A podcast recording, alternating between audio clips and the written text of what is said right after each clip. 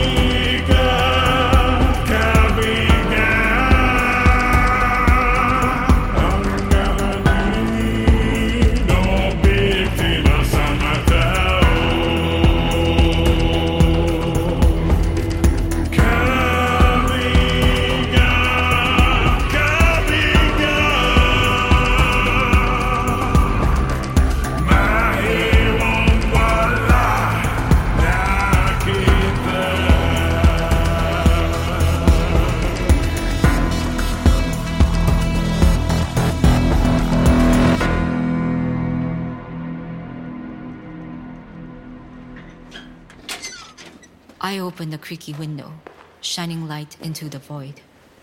I descend through the window slowly. I am no ninja, but I try to navigate the large containers and trailers in the room based on some movements from people I watch on YouTube. They practice parkour, I believe. I move up to an upstairs office and phase through the door like it was a curtain.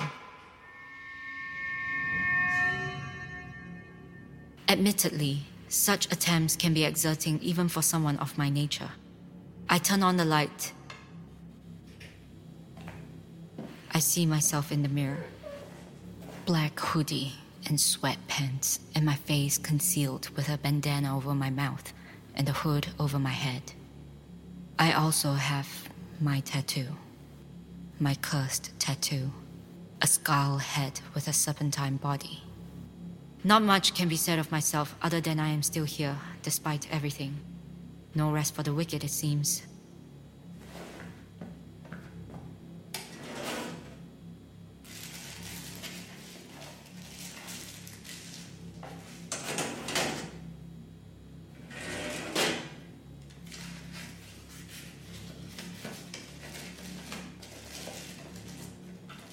Where is it?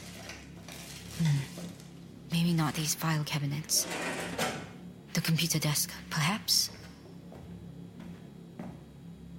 Mission Control gave me a USB drive, which I put in the computer slot and type out the term Manifest 64.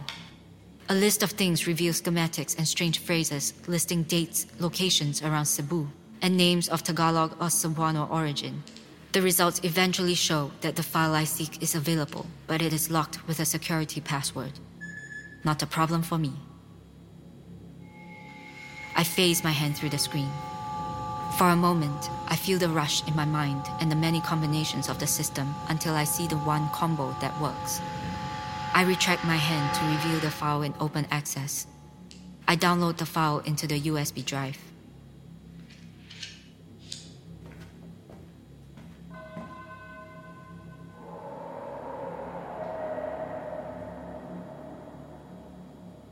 Something is inside the facility. Dim red light started to appear in the darkness. Yeah, it's time to leave. I take the drive and run out of the office, carefully avoiding the attention of the lights. Just as I was about to leave, I hear something. I know of the disappearances, the abductions. If the victims are located here, should I? Finn won't be happy. Damn it, best to be sure.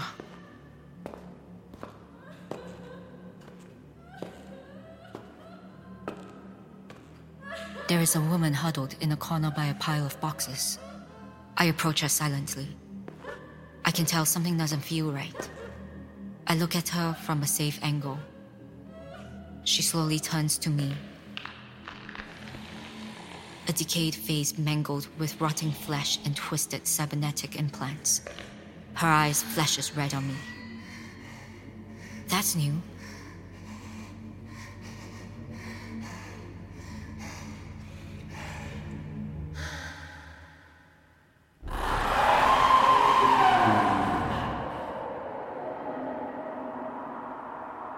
Soon, more of the same voices started howling through the complex.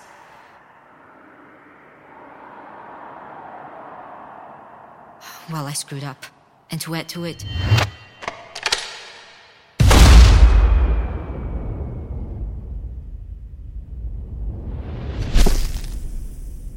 a bullet trailed in green light grazes my jaw. Snipers in the dark. Great.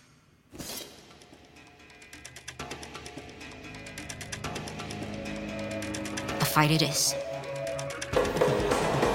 Lights of the warehouse turn on, revealing a horde of ghouls, a cadre of undead enhanced with special implants. I notice a shadowy figure on the ceiling, still shooting at me. Ugh, sometimes I really hate my job. Not much cover on my way out. Maybe I should face out the wall? It would have alerted my presence if I came in like that in the first place. But considering the situation, I don't have much of a choice.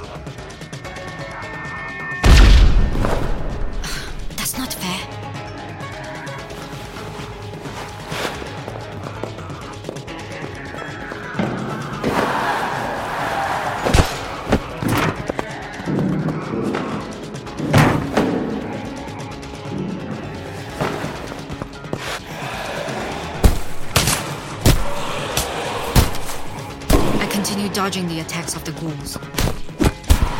They are fast, but with technique, I easily evade them.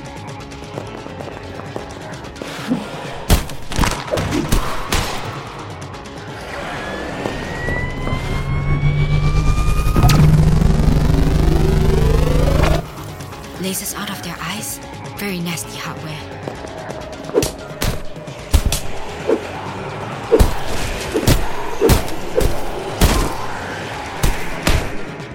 I frantically climb to reach the window.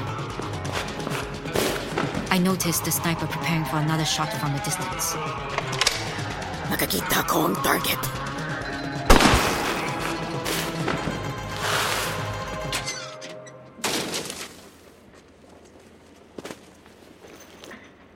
Good thing I don't feel too much.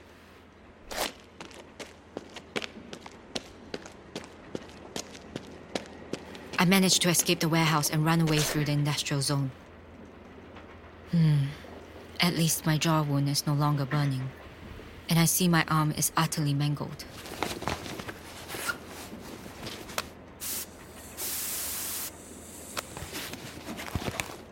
Okay.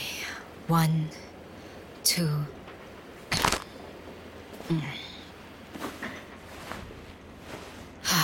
Was being stupid. Again. Great. Finn is going to give me such a hard time. Brickless Bay, live for reason, not emotion. Blind feeling invites mistakes. Anyways, at least the manifest is recovered, but I see things have turned complicated fast. I'll have much to explain. Such is the life of someone like me. Or is it unlife? It's very clunky to say that for sure. Project Gnosis is an MQ Media production, written and produced by Matthew Curran. If you want to know more about Project Gnosis, check out more episodes on various podcasting platforms. You can also follow us on places like TikTok or Twitter for more updates. If you want to be a supporter, We have our website where you can join and have access to all sorts of content, such as behind the scenes. If you have any inquiries, message us at projectgnosisthestory at gmail.com. This is Project Gnosis. More to come.